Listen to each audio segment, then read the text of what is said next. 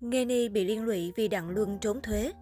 Sự việc Đặng Luân trốn thuế ít nhiều sẽ ảnh hưởng đến bộ phim mà nam diễn viên hợp tác chung với Nghê không thấy ánh sáng. Không ngờ sự nghiệp diễn xuất của Đặng Luân phải dừng lại ở đây rồi sao?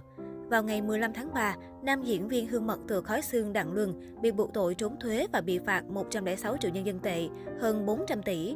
Điều này không chừng nam diễn viên sẽ phải đối mặt với lệnh cấm của ngành và anh không có cơ hội tái xuất làng giải trí hoa ngữ sau này. Thật trùng hợp năm nay là năm thứ 10 Đặng Luân ra mắt. Suốt 10 năm hoạt động trong làng giải trí không ngừng nghỉ cùng sự cố gắng nỗ lực. Cuối cùng, Đặng Luân cũng tìm được chỗ đứng và trở thành một trong những ngôi sao hàng đầu của Cbiz. Nhưng không ngờ chính bản thân nam diễn viên lại phạm phải việc trốn thuế, một trong những tội được cho là một khi dính vào khó lòng sống được trong ngành công nghiệp giải trí. Nhìn vào tất cả các tác phẩm sắp tới của Đặng Luân như Mùa tốt nghiệp đã bị trì hoãn vì một số lý do đặc biệt, trong khi Dạ Lữ Nhân đã có cơ hội bắt đầu phát sóng trong năm nay, nhưng bây giờ nó lại càng trở nên khó khăn hơn. Bộ phim tình cảm giả tưởng Dạ Lữ Nhân với sự tham gia của Đặng Luân và Nghê kể về một câu chuyện xúc động do sự đan xen của thời gian và không gian. Đặng Luân vào vai người tốt bụng thời dân quốc năm 1937 và Nghê đóng vai chuyên gia pháp y Tống Hành vào năm 2021. Bộ phim này được hoàn thành vào ngày 13 tháng 11 năm 2021. Đánh giá từ bản xem trước, đây là một tác phẩm được thực hiện tốt và xuất sắc.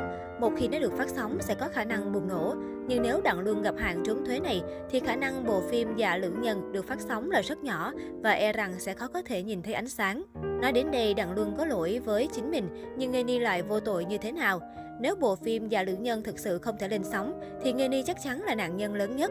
Nghê vốn xuất thân từ một cô gái thích tìm kiếm nên có tương lai tươi sáng nhưng lại không nổi tiếng trong lĩnh vực điện ảnh, dù diễn xuất của cô thuộc top ồn áp. Nhiều năm gần đây, Nghê Ni tích cực tham gia rất nhiều dự án phim truyền hình lẫn điện ảnh từ Tam Sinh Tam Thế, Thần Tịch Duyên đến Lưu Kim Tế Nguyệt để tìm lại hào quang diễn xuất của trước đây. Với sự trở lại phim ảnh của Nghê Ni gần đây, nhiều người cho rằng sự nghiệp diễn xuất của cô sẽ được mọi người công nhận và sự nghiệp của cô ấy sẽ thăng tiến lên một tầm cao mới.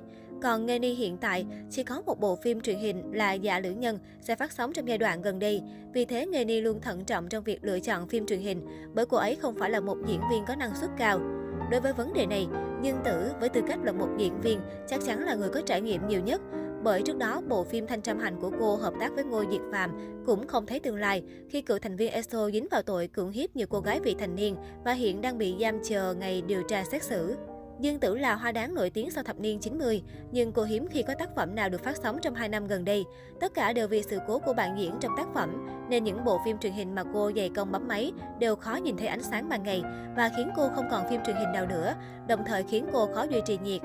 Khi Dương Tử tham gia phỏng vấn, nữ diễn viên nói, Trước đây khi chọn phim truyền hình, bạn đọc kịch bản, coi tên tuổi đạo diễn và đội ngũ. Bây giờ khi chọn phim truyền hình, bạn nên chú ý hơn đến bạn diễn chung. Ngày Ni hôm nay lâm vào cảnh khốn cùng. Nếu dạ lữ nhân không được phát sóng thì năm nay cô khó có tác phẩm khác. Với một nữ diễn viên đang lên như diều gặp gió thì một năm không có tác phẩm nào được phát sóng, chắc chắn khán giả dễ bị quên lãng. Mong mọi người giữ mình trong sạch, công tâm, làm đúng trách nhiệm, đừng vì lỗi của mình mà liên lụy đến người khác. Suy cho cùng, không ai phải trả giá cho lỗi lầm của người khác.